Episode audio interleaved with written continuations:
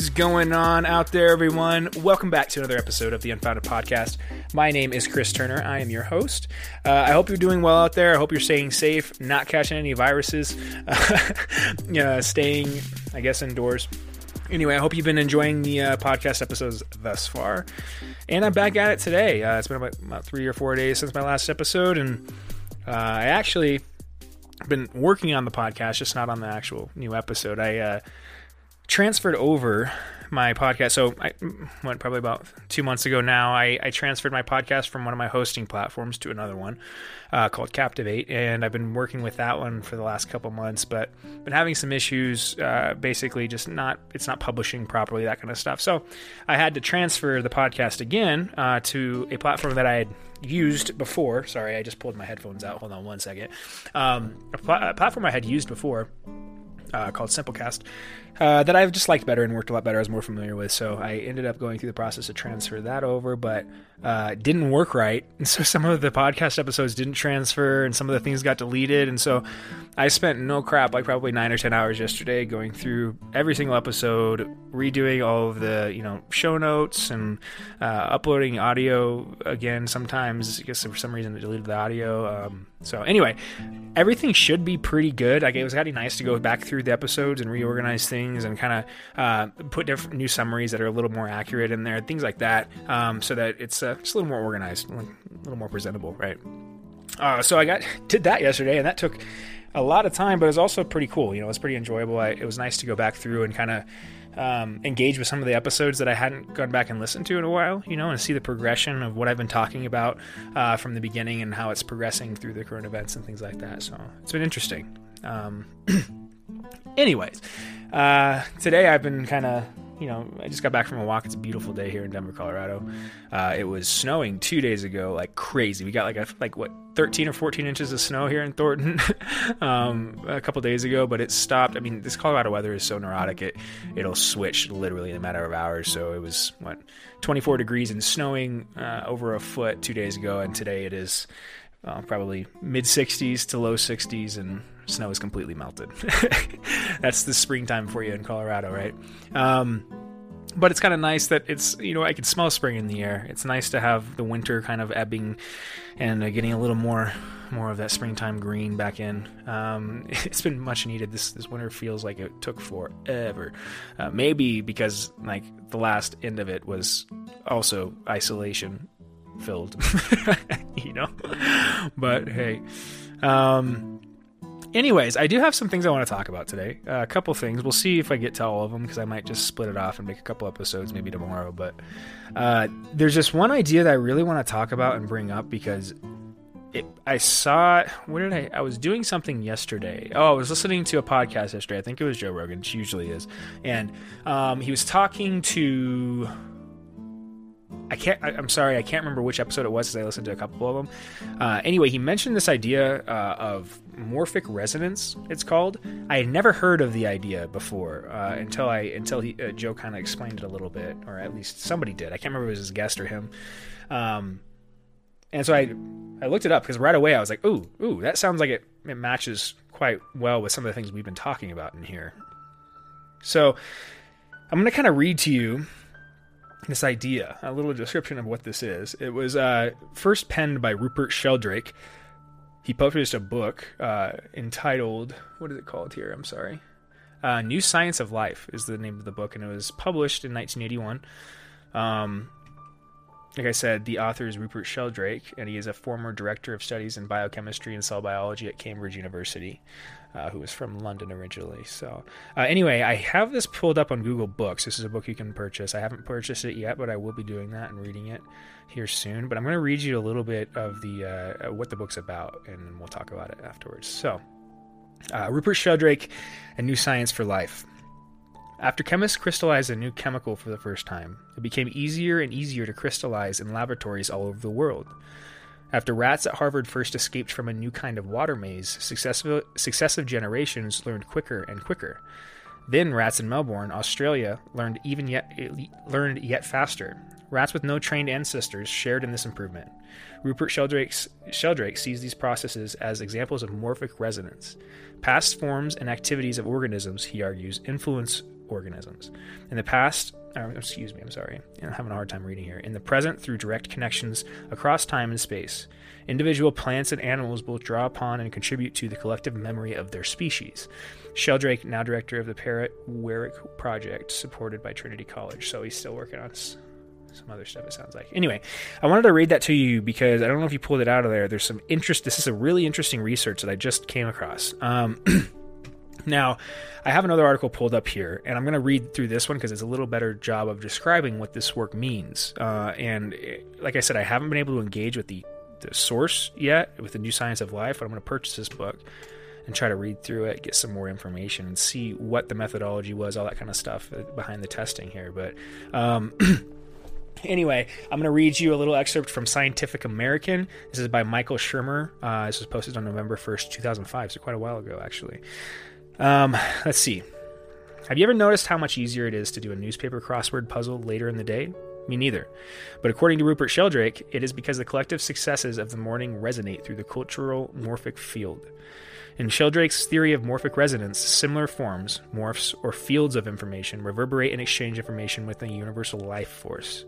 Natural systems, such as termite colonies or pigeons or orchid plants or insulin molecules inherit a collective memory from all previous things of their kind, however far away they were and however long ago they existed. Sheldrake writes in his book in 1988. Things are as they are because they are as they were. That's an interesting quote. I like that. Things are as they are because they are they were as they were. That's that's a hard one to say. In this book and subsequent ones, Sheldrake, a botanist trained at the University of Cambridge, details the theory. So um, I like that little intro there. Uh, I think that did a little better job of explaining what he's talking about. Um, but apparently, Rupert gleaned. Uh, apparently, Rupert found evidence of this cultural morphic field, fields of information that orga- organic or, or organisms tap into.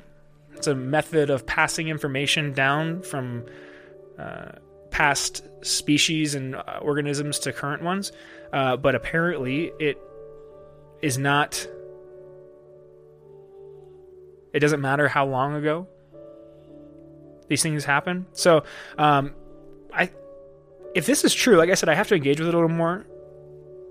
It's blowing my mind because what was it four episodes ago something like that we were talking about i started talking about ants ant colonies about how i like to watch ant colonies and kind of like think about what what they're doing like how they're communicating you know what i mean?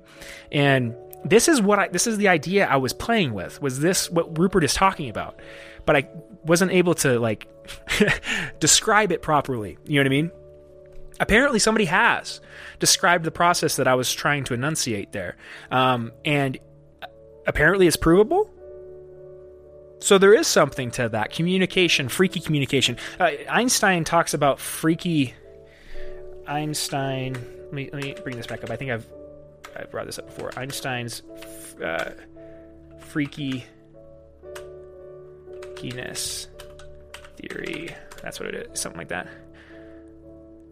Oh, spooky action at a distance. That's what it is. Okay, so Albert Einstein colorfully dismissed quantum entanglement the ability of separated objects to share a condition or state as spooky action at a distance.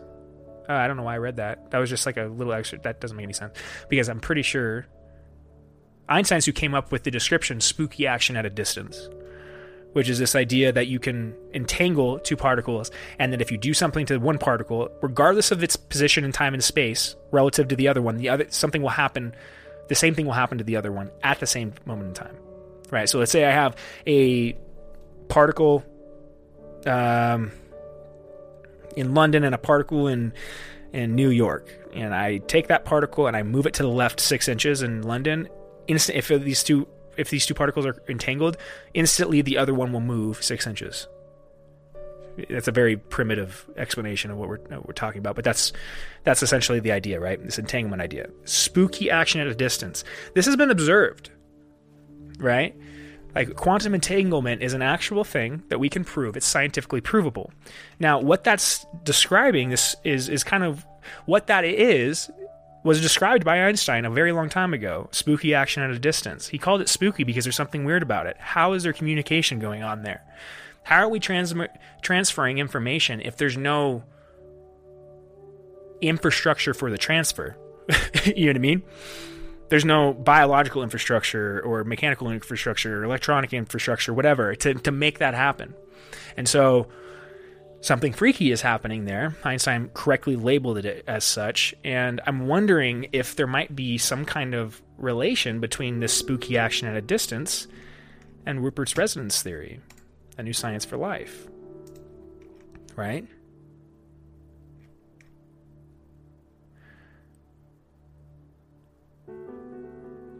It's also interesting because this may be a, a, a this may be an area where the spiritual and the scientific worlds are colliding. You've heard of psychics, right? I don't think anybody hasn't. One second, sorry. Psychics, right? Everybody's heard of psychics. Well, what are they doing? They claim to do this. They claim to either receive communication or to communicate with other beings, things, or entities at a distance without any infrastructure in place to elicit that communication. Meaning they talk to the air, but they get responses back. That that that freaky action at a distance. It appears they're talking to the air, but they're tapping into something else. Right? If you accept the idea of quantum entanglement, then what what could be happening, or if you if you try to describe psych the psychic experience as qu- it relates to quantum entanglement, then what may be happening with psychics, what, what a psychic may be, is someone. And now I know there's a lot of like. Let me let me put this out there. Like I think there's a lot of people out there that are fake psychics. Right? I don't know for sure, but I think there's a lot of people in there that play into this idea of psychic. I also believe that there's real psychics out there. You may think I'm crazy for believing that, but it's what I believe. It's true. I think there's really people out there that can do this. And I think there's proof of how they're doing it. We just haven't, it's not very popular, right? Um, it doesn't fit the, the classic scientific perspective theory narrative, right? It's a little freaky, and so it gets deleted from the annals of fucking. Not, it doesn't get deleted, but it gets hidden in the annals of scientific thought, right? And we need to kind of start to tap into some of these ideas because they're all obviously like screaming to be let loose. What is uh, you know that psychic phenomenon? We can we can we have something in science that's provable that has a similar effect, a, a, similar mechanism, communication at a distance, right? Information being passed without any means of that information being passed in place. That's what's happening in psychics. That's what they're claiming to have happen. And you have the situation provable and observable in science, in the scientific world, right? You can you can you can test quantum entanglement and prove it, right? So the the why are we so much more skeptical of people claiming that they can have the same they have the same thing happening? Right? It sounds like the same process. Communication at a distance right? And and what i'm wondering is if like this this like you know we've been talking about i don't know i'm trying to crystallize it because there's a lot that's rushing in right now man. Like um what I'm trying to figure out here is is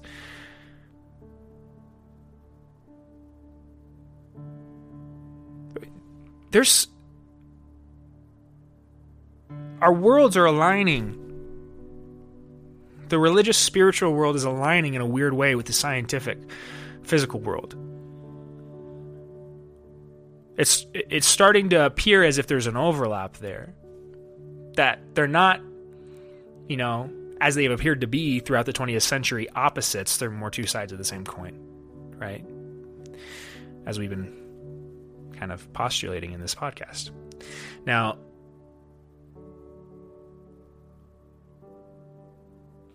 I think figuring out what this is,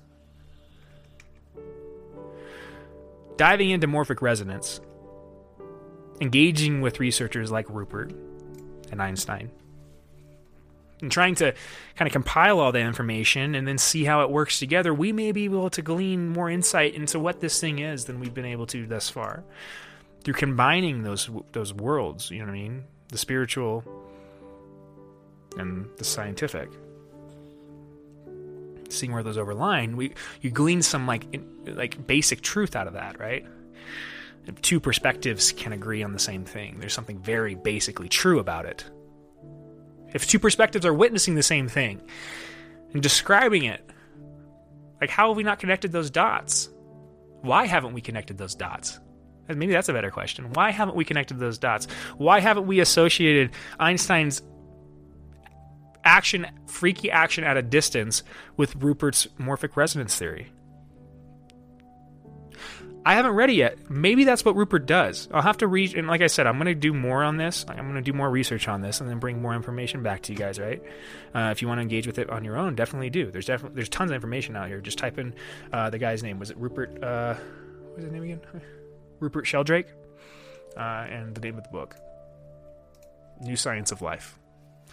Um, do your own research, right? But there's this thread I want to follow. I want to keep following this and see where it leads us. You know, what is this? What is the what is this freaky action that's taking place?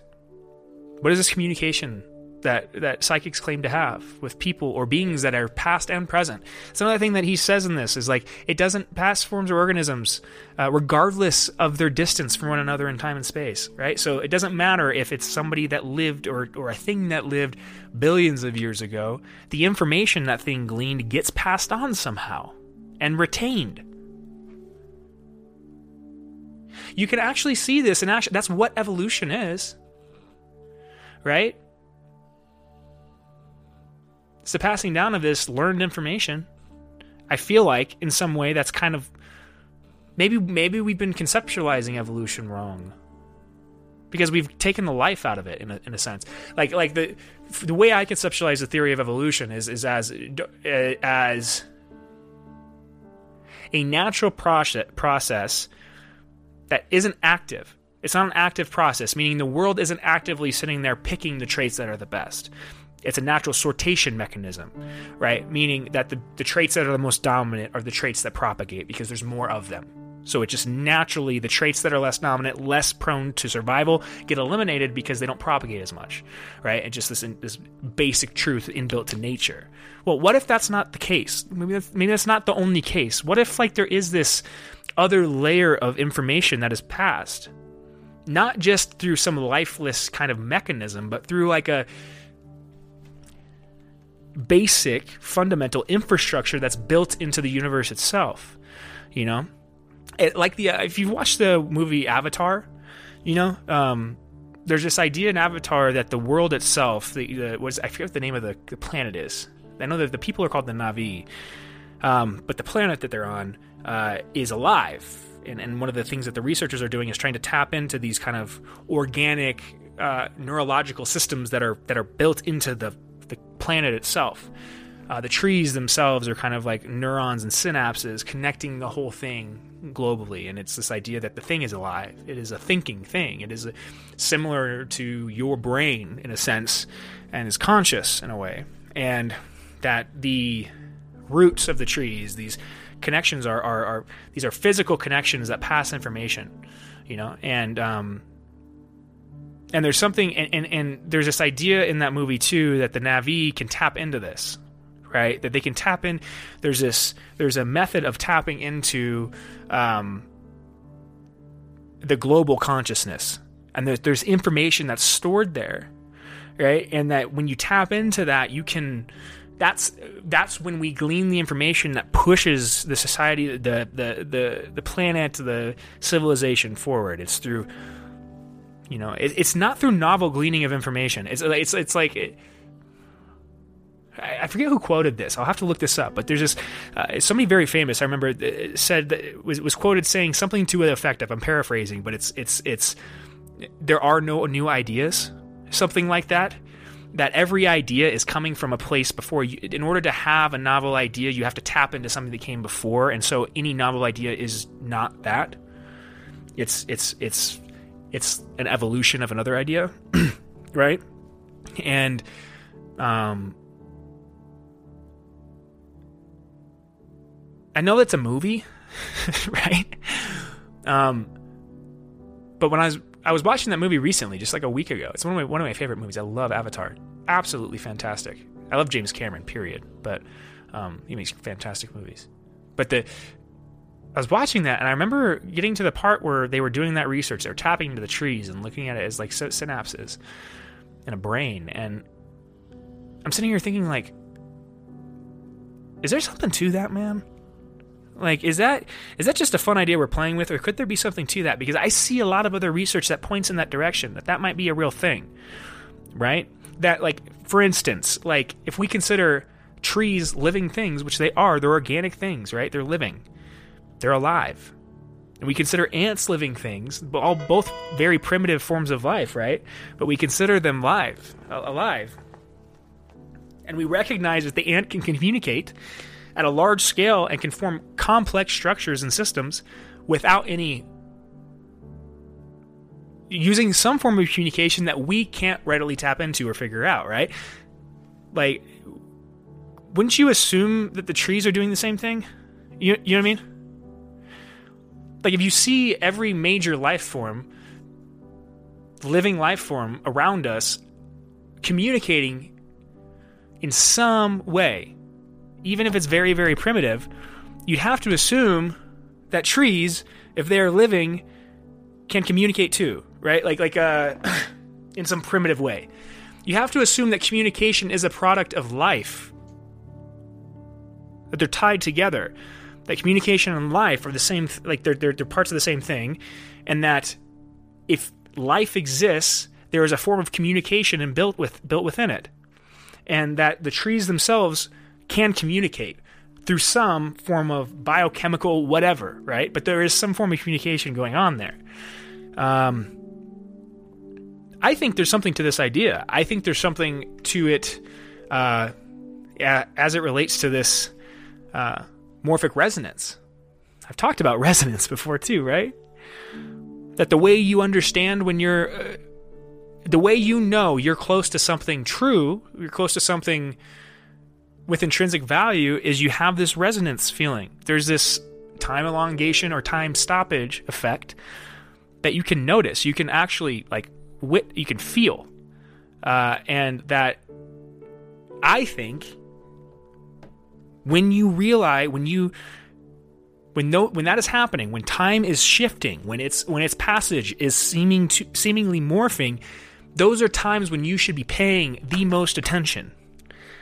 That's when you should be the most tapped in to whatever you are doing at that moment because it's deeply important for some reason that you may not know at the moment, but you will at some point. There's a reason you are doing that. There's a reason that you are tapped in.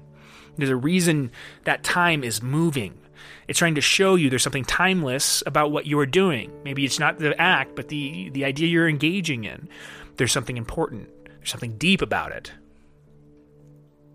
Maybe it's the thing that indicates to you that you are tapping into a deeper knowledge. Time along the time, the illusion of time ceases or morphs. Morphic resonance.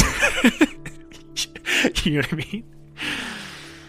I'm gonna have to I'm gonna have to read more of this because I, I don't have enough information to talk. Uh, like I said, I haven't read the book yet, so I don't have I don't know what his methodology was or anything like that. But I'm really excited because I think this guy may have the means to help me describe what I'm talking about a little bit better. You know, and I think that's kind of what the process is. I think that's kind of how you come up with novel ideas. Like I just said, it's an evolution. There's an audacity built into the idea that you can have a novel idea if you think you can really have a new idea that nobody else has had before, like like it's it, I I felt like that before, but I'm just saying it's not the it's not the best idea to play into. Like don't it's an ego problem. Like eh, because even if you think you're having a novel idea, you aren't. Everything every every piece of information you have you now has been gleaned from somebody else or something else or has been learned before. I think. And and what happens when we refer to new ideas, what they really are is more evolution, uh, an evolution, an evolutionary conglomerate of ideas past. It's combining old ideas where they overlap and presenting it as new. Maybe that's it.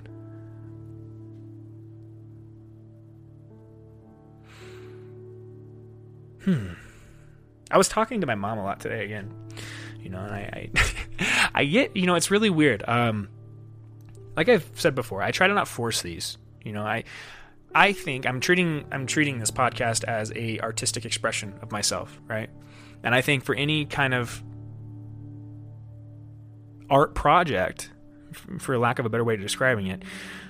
To be true, to be meaningful, to have value, it has to be it has to evolve on its own.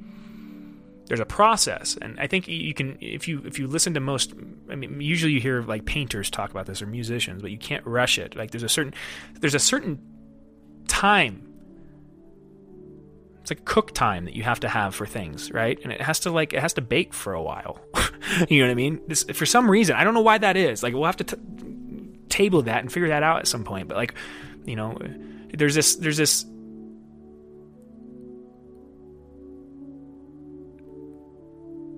there's this necessary developmental time that you have to allow when you're dealing with ideas especially ideas that are influential and and profound, right?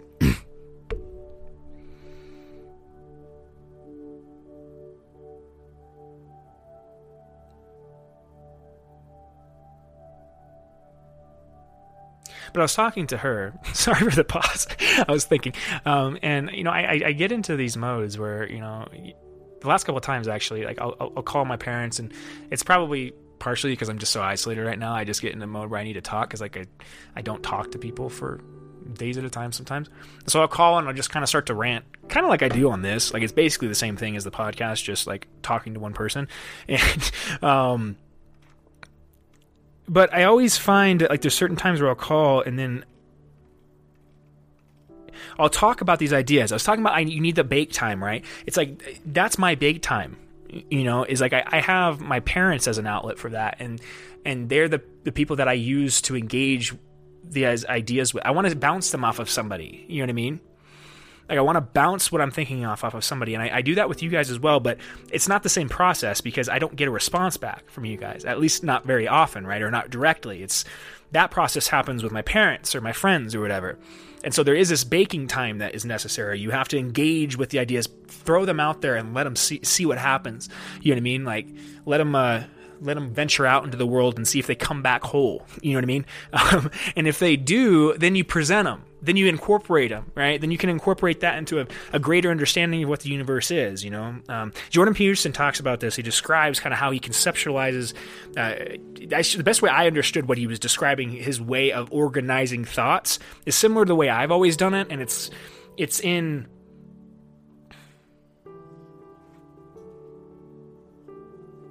It's as if there's this massive puzzle, for lack of a better way of describing it, but a network of ideas. There's this massive network of ideas. And that there's gaps in this network. And that when you encounter a gap in the network or you encounter information that could possibly fill in the gap, you take that piece of information, you plug it in, and you see what happens. And then you see how it affects all the other pieces of information around it. You know, you take that puzzle piece and you plug it in, and then you look at it from a backward, like a, a, a higher perspective, and you say, how does that idea fit in with every other idea that I've incorporated into my understanding of the world? And you you you let that process run, and you see how it works. And if it doesn't work or it doesn't fit, then you have to go about the the process of figuring out if it was that piece that messed everything up, or if that piece doesn't fit. You see what I'm saying? right? If if everything else is the problem and you have to throw everything out and just save that one piece, or if it's the opposite, right? If that piece is it doesn't fit, if that piece isn't right, if there's something off about that idea that needs to be, you know, reconfigured before it can fit in properly, you know, this process is kind of how I conceptualize ideas as well. And so, you know, you need to play with them. Um, I do think that's one of the most important things you can do or learn. The pro- a skill you can learn in your life is to play with ideas. You know, philosophy in some senses that's what it is. It's the it's the process of playing with ideas. I think, and and um,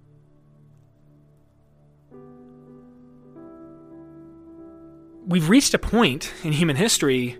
I think that these we have so many f- provable things surrounding us that the gaps in our knowledge have become harder to identify we've covered them up. You know, like we've we've ran by we, we we've we've we've labeled you know whole sections of understanding as understood without recognizing that there's gaps in between those individual pieces of knowledge that make up that understanding and that we haven't filled those in yet. but we still present every idea as if it's founded or as if there is no gaps. And it is my job, I think, I think it is my purpose for being here to try to prod those and to pull out, to try to fill in those gaps.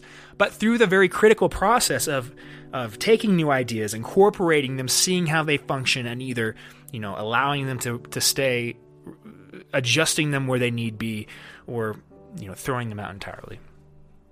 These may be some new ideas we need to start incorporating or may have been passed over.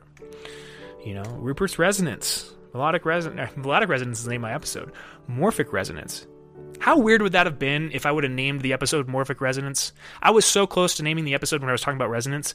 Uh, this, I named it Melodic Resonance.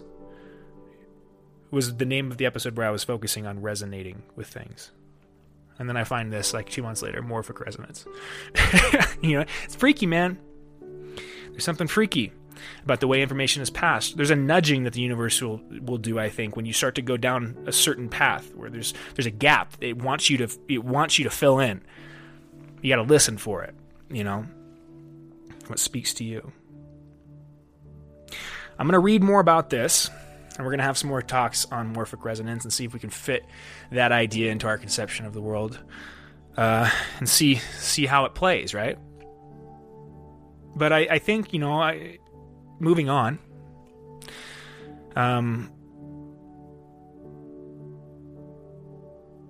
you know, I was going to move on to talk about the coronavirus again.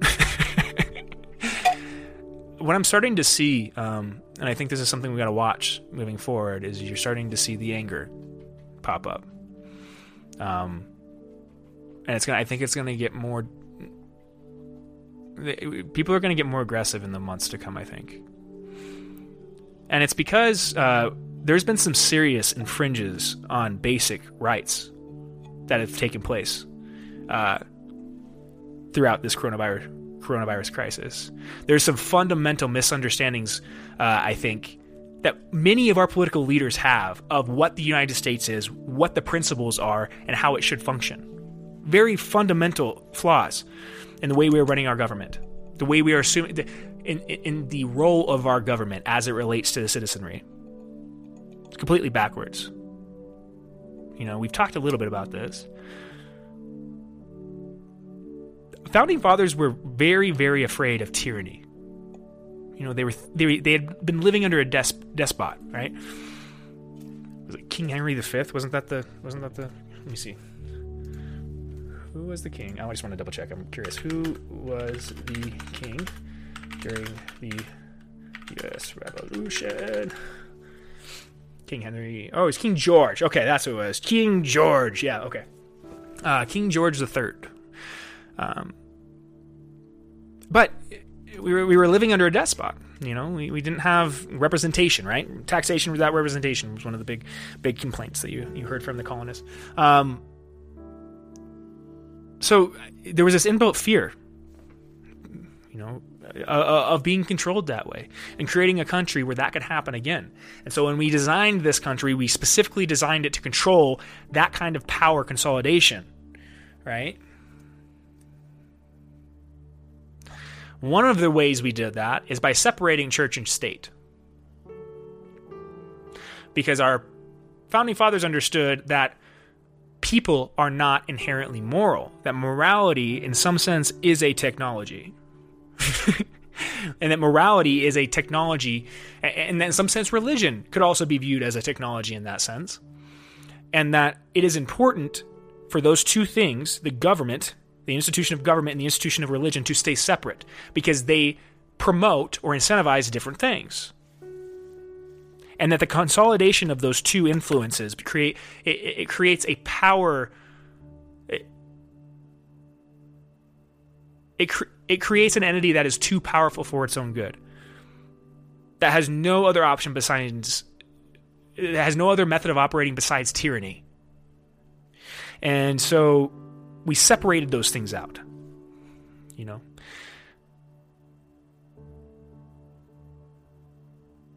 Because I truly believe that it's it's one of the places that we have gone wrong is that we've deleted the institution from our society that is supposed to provide the guide rails, the ethical and moral guide rails that keep our economy and our government functioning properly, functioning for the good of the society and not for the good of individuals within the society, right?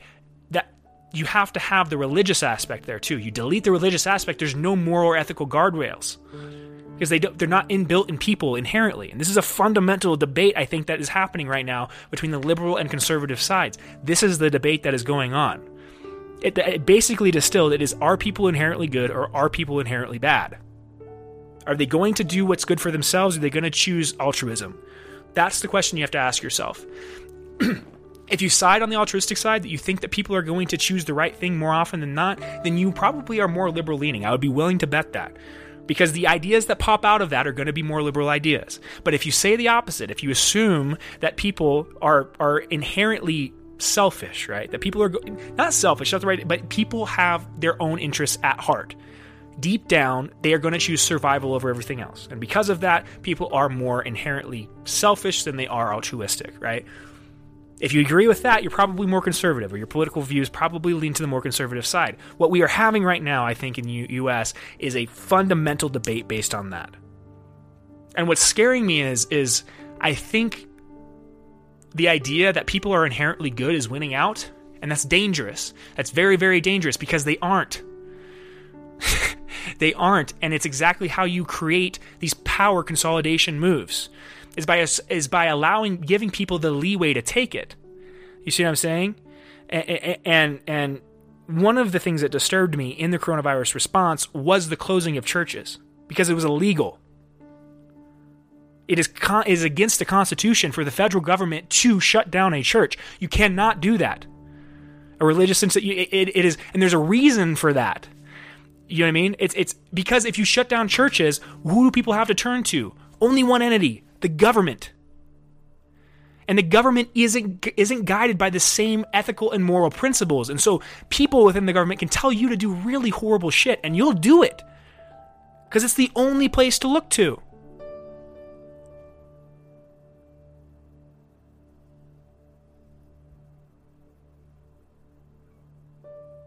Soviet Russia this happened.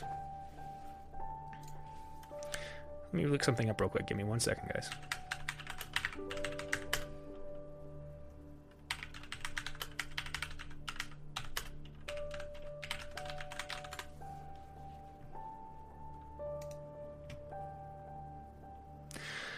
So I want to read this. This is on Wikipedia. It's called The Persecution of Christians in the Soviet Union. Now, I'm not reading this because I am a Christian or Catholic. I'm not reading this as like a sob story or anything like that. I'm reading it to demonstrate to you what happens when you have a political system and a religious system, or when you allow a political system to overtake a religious system.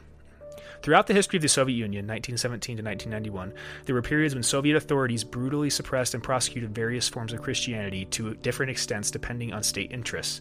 Soviet Marxist Leninist policy consistently advocated for the control, suppression, and ultimately the elimination of religious beliefs, and it actively encouraged the propagation of Marxist Leninist atheism in the Soviet Union. However, most religions were never officially outlawed. The state advocated the destruction of religion, and to achieve this goal, it officially denounced religious beliefs as superstitious and backward.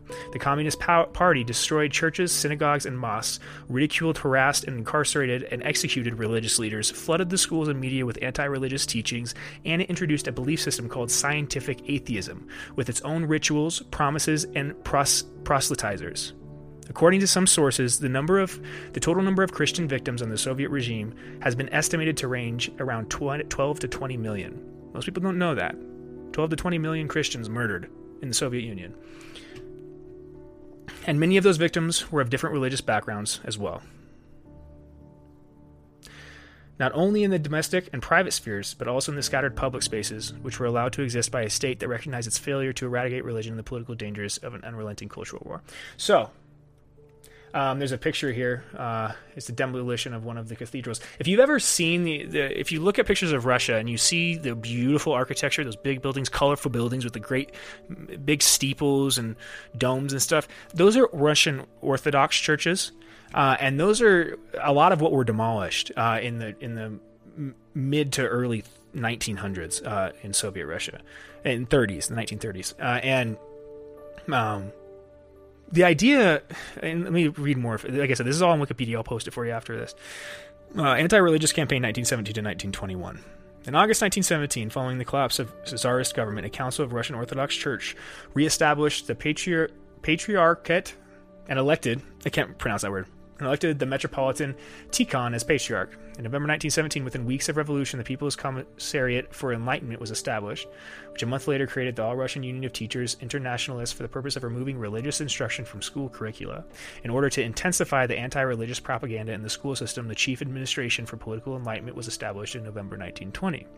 Lenin's decree on the separation of church and, state in early 1918 deprived the formerly official church of its status of legal person, the right to own property, or to teach religion in both state and private schools or to any group of minors. The decree abolished the privileges of the church and thus ended the alliance between church and state. The clergy openly attacked the decree. The leadership of the church issued a special appeal to believers to obstruct the enforcement of the decree. In addition, the decree on the separation of the church from the state and the school from the church also determined the relationship between school and church. School shall not shall be separated from the church, the decree said. The teaching of religious doctrines in all the state and public, as well as private education, educational institutions where general subjects are taught, shall not be permitted. Citizens may teach and be taught religion in private. Okay, so I'm going to stop there because this goes on for a very long time. But what it's saying is they're setting up a system very similar to what we have here, saying, hey, we want to separate church and state, right? We want to keep them separate. And you can still you know you can still celebrate and, and learn about church on your private time but you can't learn in schools right can't we're not going to teach anything about uh, church in schools religion in schools fine right problem is follow that idea long enough you separate out the you know the the, the, the, the two entities are, are separated what ended up happening is the destruction and the murder of those entities once they're separated. so it's like, okay, we don't want to have the church intermingled with the government. That's a good idea. Um, but once it's separated, then it's a power there's a, they have they hold power as an institution. And so then it's like then it's a tribal game. It's like okay are we more powerful the federal government or is the you know the Russian Orthodox Church more powerful? Many times people will side with their religion before they'll side with their government. So what does the government do? It eliminates the religion. See what I'm saying? And that's what happened. And 20 million people died you know, am I saying that's going to happen in the United States? Absolutely not. But I do think it's this secular point of view that is leading us down a very similar path. I think.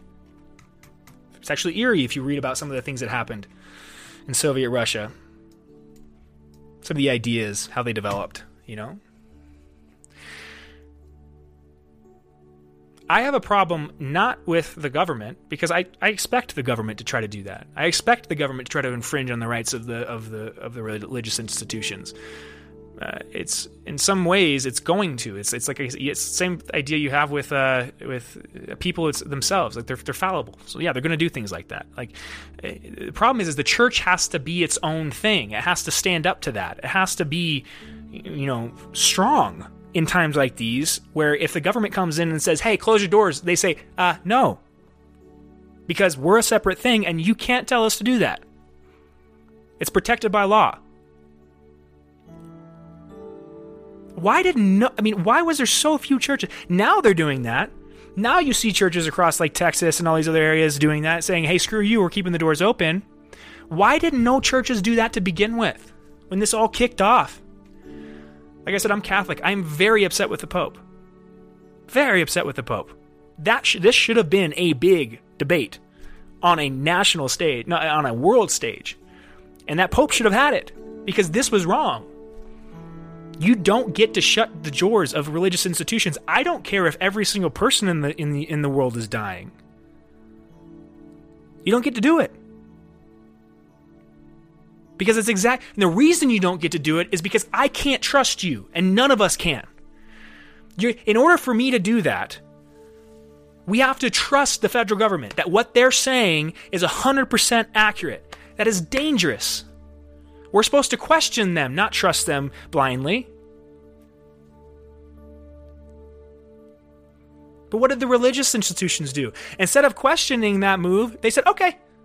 They played into the fear the very institutions that are supposed to be the places that we look to when the government shuts down shut their doors before the government did. So now we have only one place to look the government.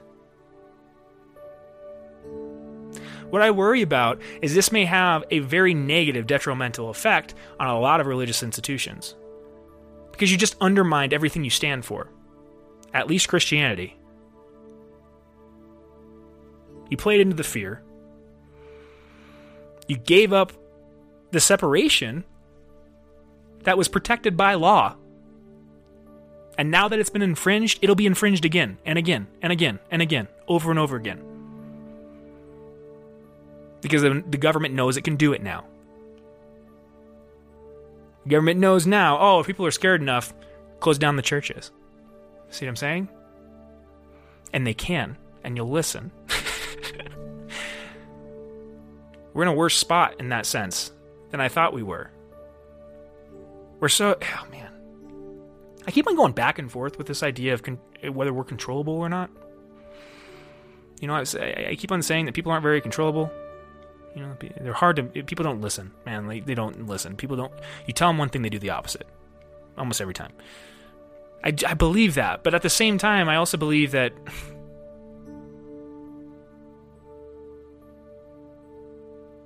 the way you eliminate choice itself is by just not giving people options. And that I think that's what we're heading towards. So the government, if, if this keep going down, if we keep going down this road, the government's going to be the source for everything. It's it'll be the source for your health care. It'll be the source for your pay. You know, we do the idea like Andrew Yang was talking about, where we do this two thousand dollars a month or whatever it is. You know, universal basic income. The idea is attractive. Um, don't get me wrong.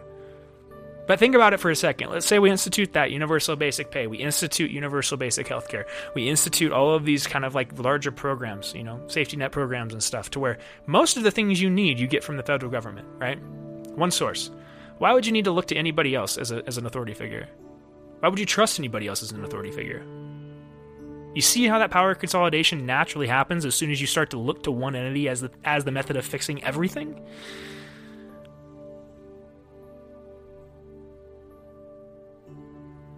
The other part of this is I don't think this is intentional. I don't think there's like a puppet master, the United States at least, that is intentionally trying to um, consolidate this power, which is, I think, might be the only difference between us and the Soviet Union right now. Is that we don't have a figure like Lenin that is pushing for this kind of reform, right? Yet. We've had people like him, though. Lenin was very popular. Very popular. When, when Lenin died, I forget how many people showed up to his funeral. It was ridiculous, but he was also like, I think, is he still on display? I'm pretty sure Lenin is still on display. Let me see here. His body was like preserved. Is Lenin still on display? His preserved body has been on public dis- display there since shortly after his death in 1924. Yeah. Lenin's mausoleum, he is still being displayed. I believe this is in the Red Square, too, isn't it? Isn't that where it is? Um, but anyway, uh, I mean, this guy was like raised up as a god in Russia, right? Um, Stalin came after Lenin, and Stalin was usually associated as more of like a Hitler type figure, uh, whereas Lenin is usually associated with more of a revolutionary figure, right? Um, but still to this day, Lenin is looked at as a hero, you know? And many would say that you could you could attribute hundreds of millions of you could attribute more deaths in the 20th century to Lenin than to Hitler. Maybe not directly, but there's a line there for sure. the millions upon millions of people that died under the Soviet Union are a direct. I mean, the Soviet Union was instituted by Lenin. The Marxist Revolution, right?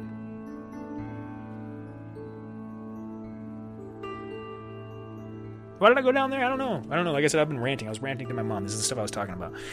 But it was like one of those times where like I was on the phone with her and I'm like, I need to sit down and do the podcast, right? Because obviously I got shit to say, and it's better to say it to people that you know, are, you know, that are tuning in for that purpose than to me just rant randomly, you know, to somebody on the phone. Um, anyway, we got to be careful because you know these.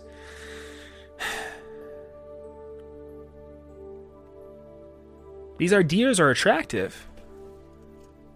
Like I said, you really, if you really want to freak yourself out, just go read, like, uh, read a little bit of the Communist Manifesto, and be honest with yourself. When you read those documents, there's ideas in there that are just they're attractive as hell, man.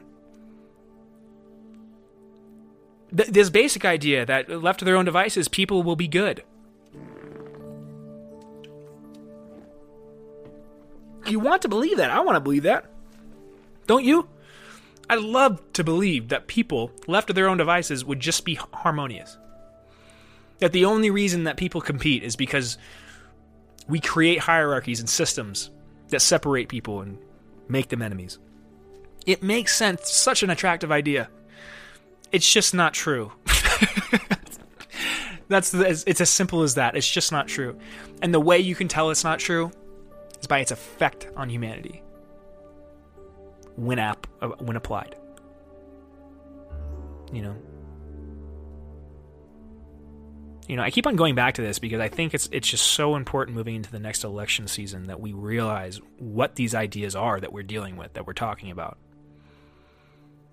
You know, in the U.S. election, at least, it's looking like you know Joe Biden's going to be the candidate for the Democrats. Obviously, Trump is going to be the conservative candidate, and we don't know who's going to be the vice presidential candidate for for uh, Biden. But there's a lot of things going on around Biden. Biden does not look like he's in good health.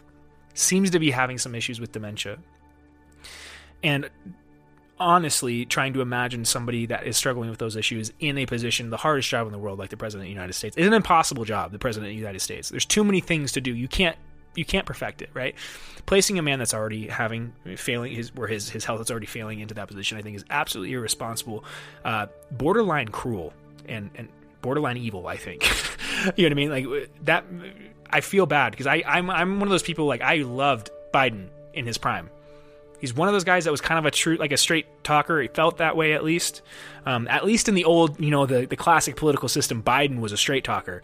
You know, um, it's weird now because he's kind of like a symbol of establishment now, but he used to be kind of the opposite. He was more of a maverick, you know, and and that's the Biden that I was attracted to. That's the Biden that like five or six years ago I would have been like, hell yeah, dude, let's get Biden in there. You know what I mean? But not now, guys. Not now. Like I feel like it's just, like he is there's something cruel about it, I think, to be quite honest. And, and there's something sad, deeply sad, when I see that man on TV running for president.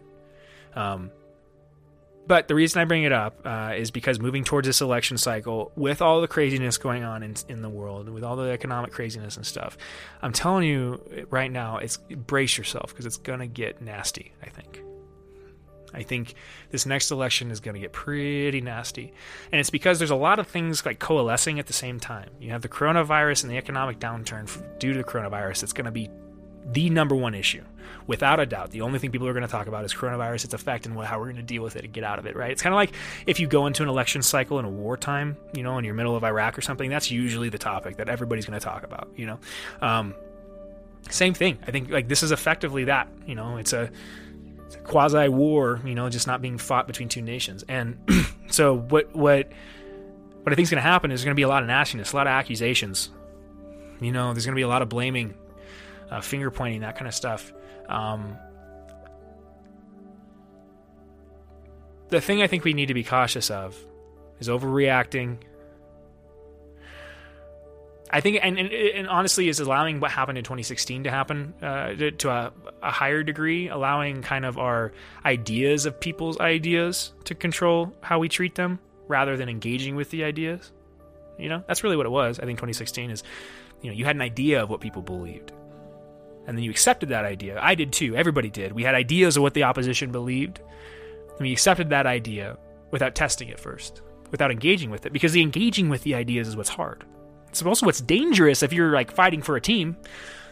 You know, if you're on Team Liberal, let's say, or let's say you're on Team Democrat, uh, and you engage with a conservative idea or an, a conservative, and let's say they they say something that we like that process I was talking about where you're fitting the puzzle pieces in. Let's say they give you a puzzle piece that like lights up everything else. Everything else fits.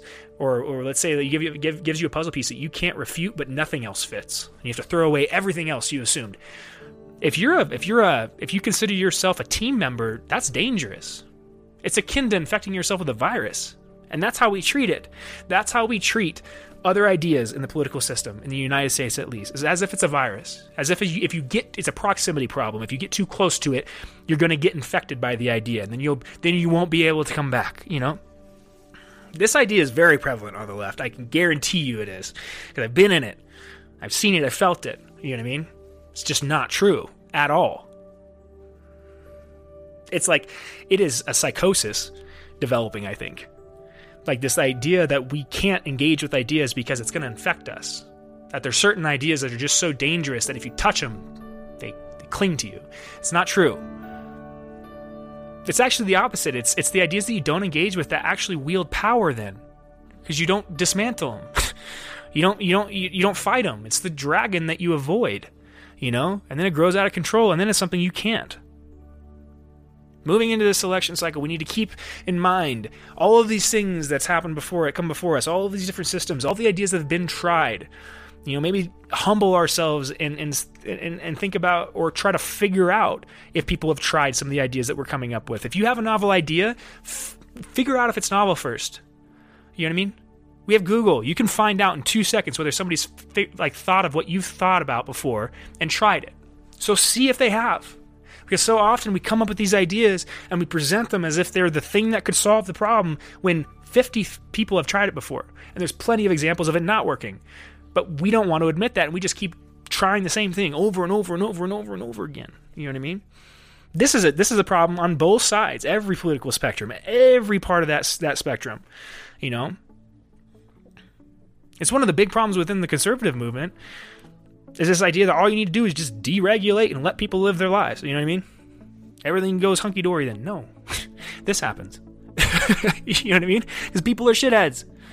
Is in a weird way, it's like it's like in a weird way, it's like the conservative and the liberal parties are both assuming the wrong things. They're both assuming the same thing and it's wrong similar things and it's wrong. That the people that have sided with them are intrinsically good, and that the people that have sided on the other side are intrinsically bad. And that there is this difference, this fundamental difference between people.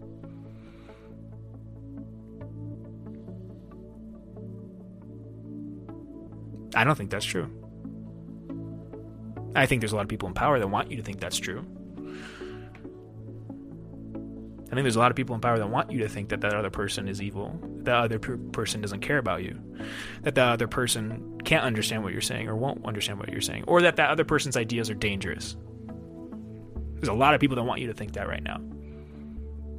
Those people telling you that, those are the dangerous ones. Those are the people you run away from. Those are the people you don't listen to. Because they're trying to control you. You should not be controlled. You should be free. And with that, that's some fun podcast, guys. I hope you enjoyed this one. What we got to? Oh, almost an hour. Look at that. Um, we bounced all over. I started with the uh, morphic resonance, ended with a political talk, but I hope it worked together well. Um, and even if it didn't, I'm going to come back to the morphic resonance uh, idea a little bit more as I kind of develop it more, and I'm going to engage with that book too. I just need to need to do some reading. So. Uh, but I hope you uh, enjoyed the podcast again and uh, stay safe out there. I will most likely be back either tomorrow or the next day with another episode. See you later, guys. Bye bye.